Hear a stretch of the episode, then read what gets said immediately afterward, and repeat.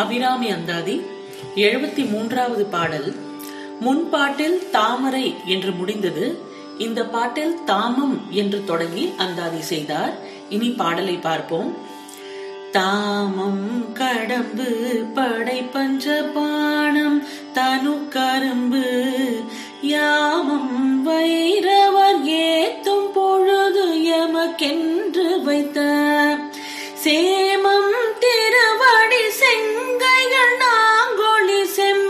அம்மை நாமம் திருபுரை ஒன்றோடு இரண்டு நயனங்களே. முதல் வார்த்தை தாமம் கடம்பு. தியானத்திற்கு ஏற்றதாக அபிராமியின் திருமேனியை பலவாக புகழ்கிறார் இந்த பாடலில். மார்பு வரையிலும் அல்லது மேல் வயிறு வரையிலும் வந்து நிற்கும் மாலையை பற்றி கூறுகிறார். அதுவும் கடப்பம்பூ மாலையாம். கடம்ப வனத்தில் வாழ்பவள். ஆகையால் கடம்பு மலரை மாலையாக சூடியுள்ளாள். தினமும் இதே மாலை இருக்கும் என்பதில்லை. தினமும் அலங்காரம் செய்வது புது புது மாலைகளாகவும் உடைகளாகவும் இருக்கும். ஆகவே தம் மனதில் பதிந்தபடி அபிராமி வடிவை கூறியதாக இங்கே நாம் பொருள் கொள்ள வேண்டும். அடுத்தது படை பஞ்சபானம் படை கருவியாகிய அம்புகள் ஐந்து. இந்த அம்புகள் மலர் அம்புகள். இது நம்ம ஏற்கனவே பார்த்திருக்கிறோம். இது அம்புகள் அஞ்சு அம்புகளாகும். இவை ஆயுதத்தை சார்ந்தவை இல்லை. இருந்தாலும் வில்லில் பூட்டப்படும் அன்பு. ஆகையால் படை என்கிறார் படை கருவியாக சொல்கிறார். அது வந்து அந்த அம்புன்னு சொல்லும் போது அது மலர் அம்புகள் அந்த மலர் அம்புகள் போருக்கு பயன்படாது. ஆனாலும் அது வில்லில் பூட்டப்படுவதால் அதை படை கருவியாக சொல்கிறார். பானம் என்றால் அம்புகள் என்று பொருள். முன்பே கூறியபடி இவை நம் உடலில் உள்ள ஐம்பொறிகள் புலன்களே ஆகும். அடுத்தது தனு கரும்பு தனு என்றால் வில் என்று பொருள் இவள் வைத்திருக்கும் படைக்கருவியாகிய வில்லும் கரும்பே ஆகும். கரும்பை ஒரு வில்லு என்று சொல்கிறார். இதுவும் நம்மளுக்கு போருக்கு பயன்படாதது ஆயுதமாகும். இதுவும் ஆயுத வகையில் சேராமல் சாதனை வகையில் தான் சேர்வதாகும். பட் கையில் அவ வச்சிருக்கிறது இந்த அஞ்சு மல்லர் அம்புகளும் கரும்பு வில்லும். இதை நாம் நினைவில் வைத்துக் கொள்ள வேண்டும். அடுத்தது யாமம் பைரவர் ஏத்தும் பொழுது. யாமம் என்பது ஜாமம் அப்படின்னு நம்ம சொல்லுவோம் இல்லையா? நடுஞ்சாமம் அப்படின்னு சொல்லுவோமே அதுதான் இங்க சொல்கிறார். ஒரு ஜாமம் என்பது இரண்டு மணி இருபத்தி நாலு நிமிடமே ஆகும். மாலையிலிருந்து காலை வரை ஐந்து ஜாமங்கள். இதில் நடு ஜாமத்தில் பைரவர் சக்தியை பூஜை செய்வது வழக்கம். ஓர் இரவில் அஞ்சு யாமம் இருக்கும். சிவபெருமான் சில அழிக்கும் செய்கைகள் கொண்டவர் ஆகையால் பயங்கரமானவர் என்ற பொருளில் பைரவர் என்று கூறப்படுகிறார். இவரின் சக்தி பைரவி என்று கூறப்படுவாள். பிறர் உறங்கும் போது விழித்திருந்து இவளை பைரவர் பூஜிப்பது என்பது ரகசிய பூஜை எனப்படும். மகா பைரவ பூஜிதா மகா பைரவரால் பூஜிக்கப்பட்டவள் என்றும் மார்த்தாண்ட பைரவாராத்யா என்றும் லலிதா சகசிரநாமத்தில் அம்பாளின் நாமங்கள் உண்டு. மகா பைரவர் என்பதும் மார்த்தாண்ட பைரவர் என்பதும் சிவனையே குறிப்பதாகும். இதே பைரவ பக்தர்கள் காசியில் வாராகியை நடு இரவில் பூஜிப்பர்கள் விடிவதற்கு முன் இந்த பூஜை முடிந்துவிடும். இந்த ஊர் பைரவர் தலம் என்பது நாம் எல்லாமே அறிவோம். காசி என்பது பைரவர் தலமாகும். காசிக்கு வரவும் இருக்கவும் திரும்பவும் பைரவர் அருள் இருந்தால்தான் முடியும்.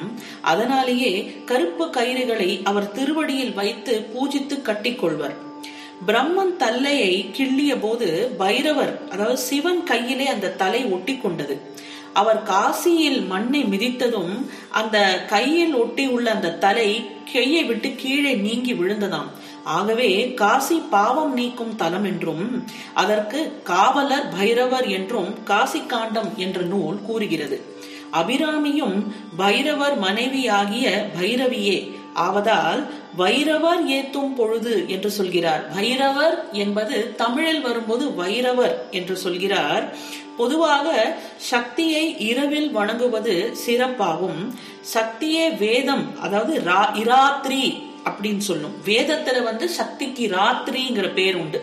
காலராத்திரி அப்படின்னு வரும். அதுதான் இங்க சொல்கிறார். அடுத்தது எமக்கென்று வைத்த சேமம் திருவடி. சேமம் அப்படின்னா சேமமா இருங்கோ பாதுகாப்பா இருங்கோன்னு அர்த்தம். புகலிடம் அப்படின்னு சேமம்னா புகலிடம்.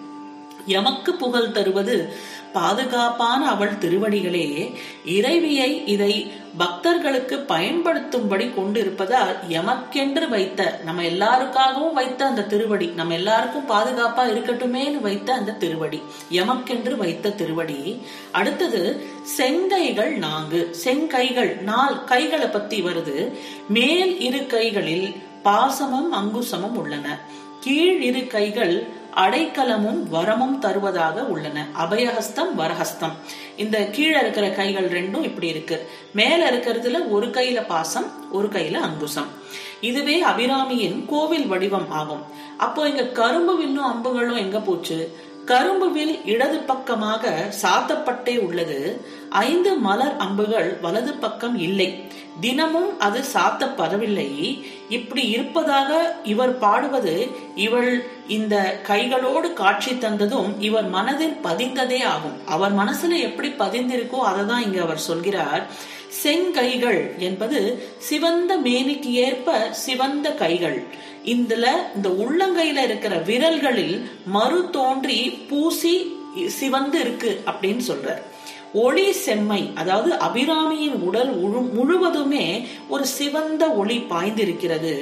இந்த சிவந்த விளக்கு ஒளியில் ஒருவர் உடல் சிவப்பாக இருப்பது போல் இவள் உடம்பிலும் செம்மை ஒளி பாய்ந்தது என்று சொல்கிறார். அவளிடமிருந்தே வெளியில் பரவுவதால் செம்மை ஒளி என்று இங்கே சொல்கிறார். அடுத்தது அம்மை நாமம் திருபுரை மூன்று அடுக்காக உள்ள பிரபஞ்சத்திற்கு தாயாக இருப்பவள் ஆகையால் அம்மை என்று சொல்கிறார். அவளின் திருப்பெயர் திருபுரை என்பதாகும். மூன்று மூன்றுகளாக உள்ள எல்லாத்துக்கும் இவள் ஆட்சியில் இருக்கிறாள். அதனால திருபுரை என்று இவளை வழங்குவது வழக்கமாகும். அடுத்தது ஒன்றோடு இரண்டு நயனங்களே. நெற்றிக்கண்ணை ஒன்று என பிரித்தார். இரண்டு நயனங்கள் என்பதை சூரிய சந்திரன் என்று சொல்கிறார். சிவனை போல் இவனுக்கும் நெற்றிக்கண் உண்டு. அது அக்னியாகும். வானத்தில் எப்போதும் நமக்கு தெரிவது சூரியர் சந்திரர். அவர் ஆகையால் அது வந்து இரண்டு நயனங்கள். உலகில் எப்போதும் பார்க்க முடியாதது அக்னி. பார்க்க முடியாதது அக்னி என்று ஏன் சொல்கிறார் என்றால் இந்த சூரியன் சந்திரன்கிறது மாறி மாறி வரும். ஆனா அக்னி எப்பயாவது தான் வரும் இல்லையா? சோ அது எப்போதுமே நம்ம அக்னியை பார்ப்பதில்லை. அதனால் அக்னி என்பது மூன்றாவது கண்ணு அப்படின்னு சொல்கிறார். அதுதான் நயனம் என்றால் கண். இந்த பாடலில் பட்டர் மனதில் பதிந்த அபிராமியின் உருவம் எப்படி உள்ளதோ அதோட விளக்கம் தான் உள்ளது. இனி ஒளி செம்மை அம்மை என்று வரும் எழுபத்தி மூன்றாவது பாடல் இன்னும் ஒரு முறை இதோ. தாமம் கடம்பு படை பஞ்ச பானம் தனு கரும்பு